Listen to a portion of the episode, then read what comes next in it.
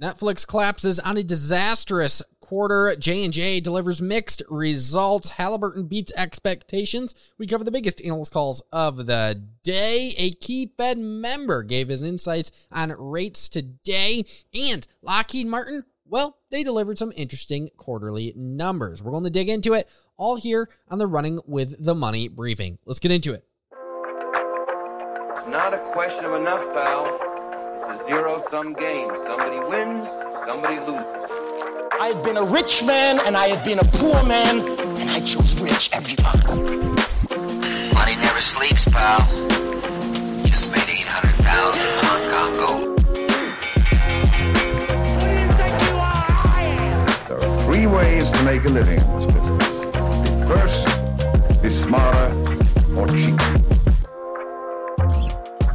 What is going on? My name is Luke Denay, and welcome to the Running with the Money briefing powered by on the table. We are back in my oh my. The markets were soaring today until we got to after hours. We're going to get into that here in a minute. But going into the close on this fine Tuesday afternoon, we saw the Dow Jones finishing up 499 points, Nasdaq up 287, and the S&P 500 up 70. So pretty darn solid going in the close. Index wise, group by group, sector by sector, we saw consumer, cyclical, real estate, and technology. Those three sectors leading the way. Top three sectors on the day. The only sector in the red today was energy, down 0.62% on the back of oil and a few other major energy sources moving to the downside. But still, on a one week relative performance basis, energy still the number one sector, up 3.3%. Now, shifting into the biggest headlines of the day, we have to cover a headline that actually dropped right after the close, and this is Netflix earnings. So, there's a lot to cover here, and we're going to dig into it as of right now. So, Netflix delivering quarterly EPS of $3.53 per share. Now, that did beat the expectation of $2.89 per share, so that was solid, but you take a look, and it was down year over year from $3.75 in Q1 of 2021. You also look at revenues. Revenues coming in at 7.78 billion dollars. Now, that is down when put in perspective to the expectation of 7.93 billion dollars. But as we all know, the most important number when it comes to Netflix is those global paid net subscriber additions. And while it's safe to say that number wasn't positive in Q1 of 2022, in fact, they delivered a loss of 200,000 global paid net subscribers in Q1 of 2022. Now, the estimate was an addition of 2.73 million ads. So they missed mega. I mean, to put this in perspective, they missed by millions. They missed by over 2 million when it comes to this global paid net subscriber additions and they missed to the downside. Now, not only that, but you take a look at guidance and it gets worse. So, looking ahead, they are also expecting to lose 2 million global streaming paid members here in Q2 of 2022. So they expect to lose even more paid subscribers over the course of the next quarter. So this is not good stuff here.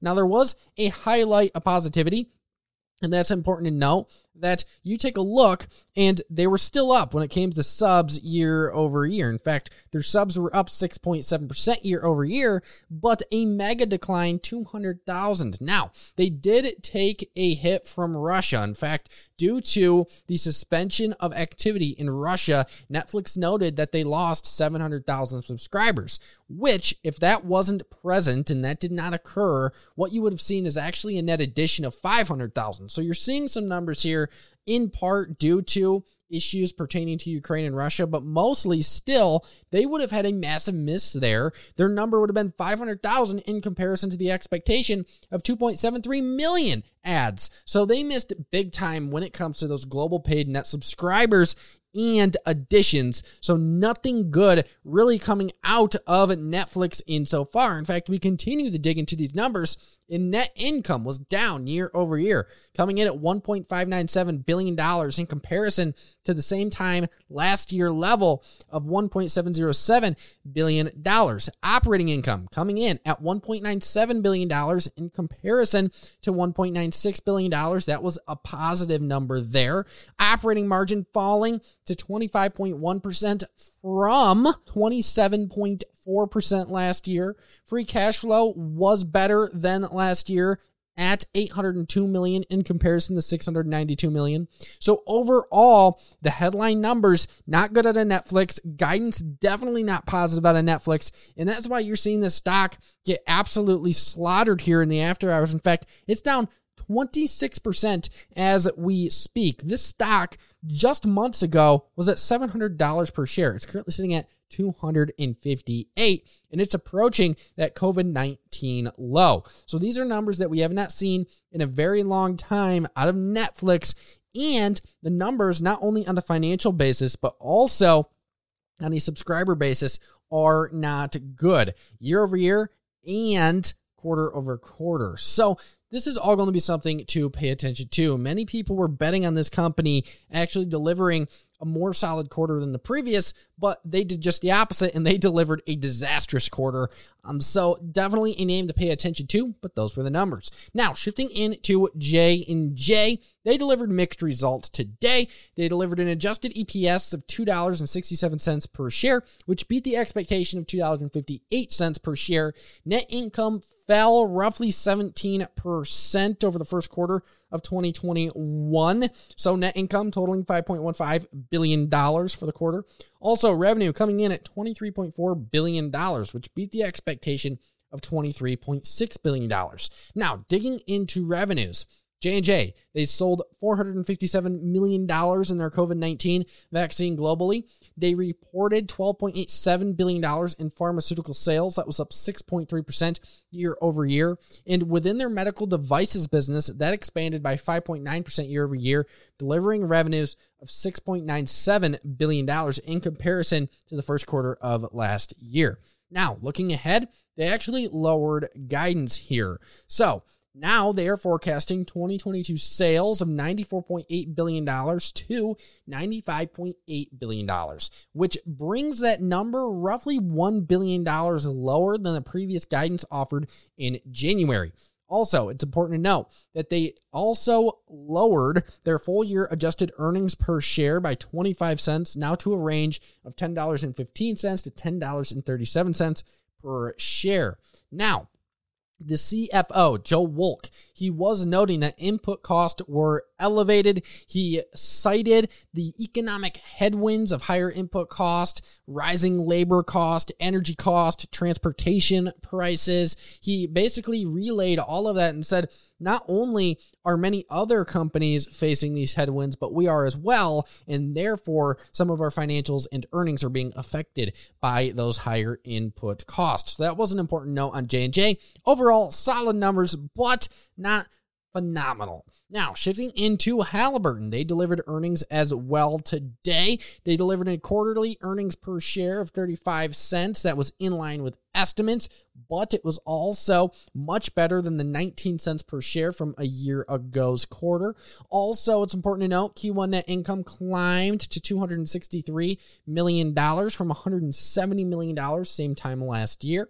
They posted revenues of 4.28 billion dollars for the quarter ended March 2022, which was better than the 3.45 billion dollars same time last year. You also dig into these numbers here and you see that Q1 completion and production production revenues rose 26% year over year to $2.35 billion.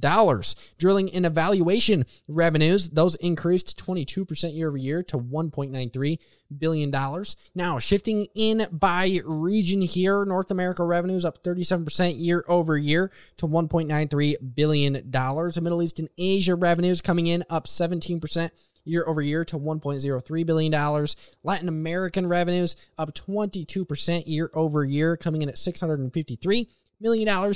In Europe, Africa, and CIS revenues up 7% year over year to $677 million. So some pretty solid numbers coming out of Halliburton. Now, it's important to note that they did record a $22 million pre tax charge due to write downs of assets due to Ukraine and Russian invasion. So, a lot going on there in relation to Ukraine and Russia, but despite that, delivering solid numbers. And we actually got commentary from CEO Jeff Miller. He went on to say, quote, first quarter revenue growth in all our international regions together with North America demonstrates that this multi-year upcycle is well underway. Safe to say, he's pretty confident in the outlook for Halliburton. Halliburton delivering some solid quarterly numbers. Now, shifting into the biggest analyst calls of the day, we had Truist upgrading Lululemon to buy from hold.